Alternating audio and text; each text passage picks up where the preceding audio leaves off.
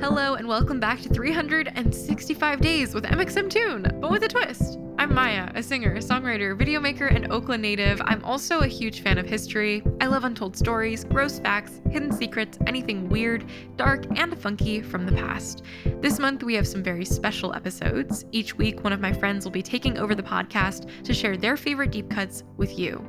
Rounding out this fun month of guest hosts is the lovely and very, very funny Noah Kahan. You might know him from songs like Hurt Somebody and False Confidence. We also did a collab back in October of 2020 called Pride. Noah, take it away. It's 365 with Noah Kahan. new facts every day. So don't leave too soon. I'm gonna teach you stuff. No, it won't be tough. Gonna go a year till you've had enough. It's 365. with Noah Kahan. On this day in 1945, Adolf Hitler admitted defeat in World War II. Let's look back at the history of the war and how it still impacts us today. After World War I ended, Germany was in disarray. The Eastern European nation had to agree to the terms of the Treaty of Versailles, which dictated that Germany was at fault for World War I, and that they had to pay reparations and limit the size of their military. A decade later, the Great Depression rocked the world, which increased global tensions. This paved the way for Adolf Hitler to rise to power as the leader of the German Nazi Party. So, Hitler took power in 1933 as a dictator in Germany. He rallied people to support him through his clever political rhetoric and propaganda. In a time of great turbulence, people thought that he had the answers. But despicably, his quote unquote answers were to exterminate the people who he thought stood in the way of German imperialism. This included people who were Jewish, Roman, Polish, Soviet, disabled, LGBTQ, and more. Hitler's reign was driven by white supremacy, and the inhumane acts he ordered remain incomprehensible, even generations later. During World War II, over 6 million Jews were killed in what's now called the Holocaust. In Hebrew, it's called Shoah, which translates to destruction or catastrophe. 11 million people from other targeted groups were killed as well. It's easy to look back at events like this and think, oh, this is something of the past, and this could never happen again in our contemporary world, but it's not true, uh, as much as I wish it was. The mass genocide that occurred during World War II was one of the worst in all of human history. But no matter how powerful Hitler was as a fascist dictator, he didn't do this alone. When we learn about the Holocaust now, we often ask why people didn't intervene. After the war, senior Nazi soldiers were accused of crimes against humanity and questioned at the Nuremberg trials. At these trials, an international military committee with representatives from Allied forces countries, the US, the Soviet Union, the UK, China, others, brought these Nazi leaders to justice. Most Nazis said that they were just doing their jobs and following orders. This claim was so common that it's now known as the Nuremberg defense. Still, only three people were found not guilty. Over six years, Allied forces from the US, UK, Soviet Union, France, and other countries continued to fight Nazi Germany and the Axis powers. By 1945, the German army's power was dwindling. And on April 22nd, Russian troops advanced on Eberswalde, but a general told Hitler that they had no troops to deploy in defense. Oops. Meanwhile, in another city near Berlin, a Soviet army liberated a prisoner of war camp, and that was when Hitler admitted defeat. Even though this mass genocide is behind us, the hateful sentiments that propelled Hitler to power are still present in our culture. In the United States, neo Nazism and white nationalism have been on the rise. In 2017, one year after Trump's election, the Southern Poverty Law Center reported a 22% increase in the total number of hate groups. Just this year, we've watched as Trump supporters breached the Capitol building in an attempted coup. Some of the people were wearing t shirts with anti Semitic neo Nazi images. Then, in March, eight people were killed at a string of shootings at spas in Atlanta, Georgia. This was a racist, sexist hate crime against Asian American women, and it marks an anti Asian sentiment that has been growing in the U.S. for far too long. The tragedies of World War II weren't just confined to Europe. In the US, President Roosevelt signed an executive order to incarcerate over 110,000 Japanese Americans in concentration camps. This was a response to the attack on Pearl Harbor and an unnecessary cruelty forced upon innocent people. And when we talk about the harm of World War II and the hateful acts it inspired, it would be an oversight not to mention the horrors the US committed on its own soil. In the face of such violence, it's normal to feel a sense of hopelessness.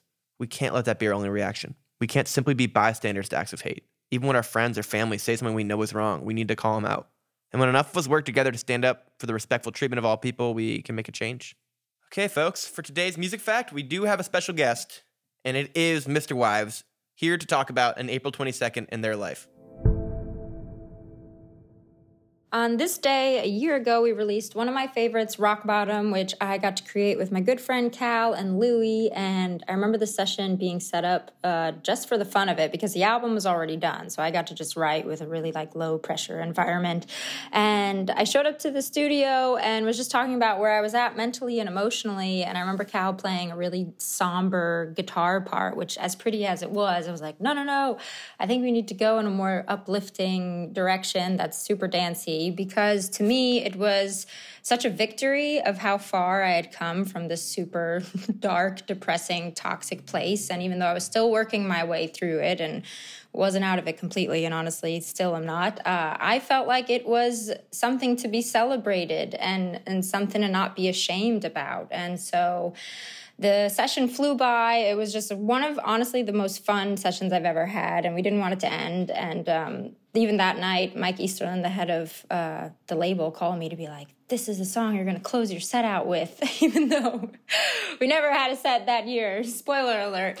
Um, and while on the topic of lockdown and quarantine, we put this song out right at the top of that, and so we needed artwork, and of course, we couldn't shoot the way we once used to. So I did the artwork with my boyfriend in our tiny apartment with no gear, no proper equipment. Uh, and that was honestly the start of the new beginning of working with the album and the artwork super intimately because we no longer had the resources we once did. Um, so I'm super proud of that song. I'm proud of all the artwork and the video that came with it. And most importantly, I just hope it reminds anyone who's struggled, which is the most human thing in the world and has been in rock bottom, uh, to be okay, even proud with the messy parts of our life and all the lessons and growth that comes with it.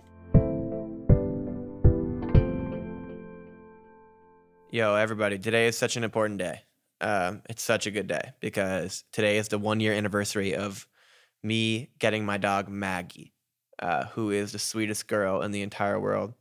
And uh, I guess she's my dad's dog, but she's like a family dog. And, you know, we got her kind of right after the pandemic started, and she just represents like a very specific time in our lives. And she is just the cutest, like, cutest gal out there. She is a Caucasian Ovcharka, uh, and that's a Russian bear hunting dog traditionally, but she kind of just watches Law and Order with my dad at night and occasionally eats her own poop. Um, but she's wonderful, and we love her. And I'll never forget picking her up and hanging out with her in the car and she was so little, and now she's fucking massive. Um, so we love we love Maggie, and this is the anniversary of us getting her. So let's say a happy birthday to Maggie. Thanks for going back in time with me, y'all. Thank you so much. And please remember to subscribe wherever you listen to podcasts. Come back tomorrow for some more stories from the past. It's 365 with Noah Kahan. new facts every day. So don't leave too soon. I'm gonna teach you stuff. No, it won't be tough. Gonna go a year till you've had enough. It's